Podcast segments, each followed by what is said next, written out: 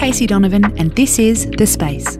It's time to reflect on your week with one of our favourite mindfulness tips from the last seven days. So get comfy and let's do this. Did you know that how you feel in your body can impact how you feel in your mind? It works the other way around too. Social tension leads to tension headaches. Anxiety can cause a bellyache.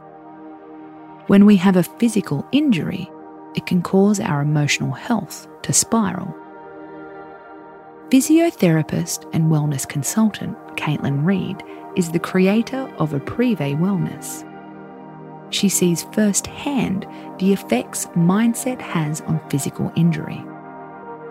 She also helps her clients discover ways to use their bodies to ease stress and anxiety.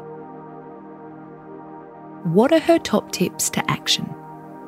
Tip 1 Use technology to help manage anxiety and stress at work. We know belly breathing can help decrease muscle tension. It also increases the calming response in the brain. Set an alarm every three hours, and when it goes off, try this. Place your hands on your belly and let it fully expand as you inhale. And then fully deflate as you exhale. Repeat this three times slowly. Come on, let's try it now. Breathe in and expand. Breathe out and deflate. Another one to do when the alarm goes off is to simply take a sip of water and get up from your chair. Or, this is our favourite one do three double chins to reset your posture. We know you're slumping. Pull your chin down to your chest and lengthen the back of your neck. You'll probably look like you're posing for a silly double chin photo. You can always take one and hashtag at the space podcast. You know, we'd like to see it.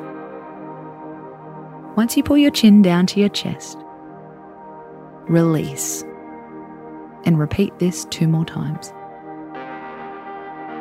This realigns your chin and stops it from sticking out while you sit. A sticky outy chin is actually a cause of headaches at work. Just try not to dwell on what it makes you look like while you're doing it. Tip 2 Change your self talk, says Caitlin. As a physiotherapist in Australia and New Zealand, she hears so many people being too tough on themselves. We all tend to doubt our abilities. This is why she gives patients phrases to say, especially if they're facing injury. If you've got ongoing neck pain, try this. I have a strong, stable neck if you're recovering from injury or sickness.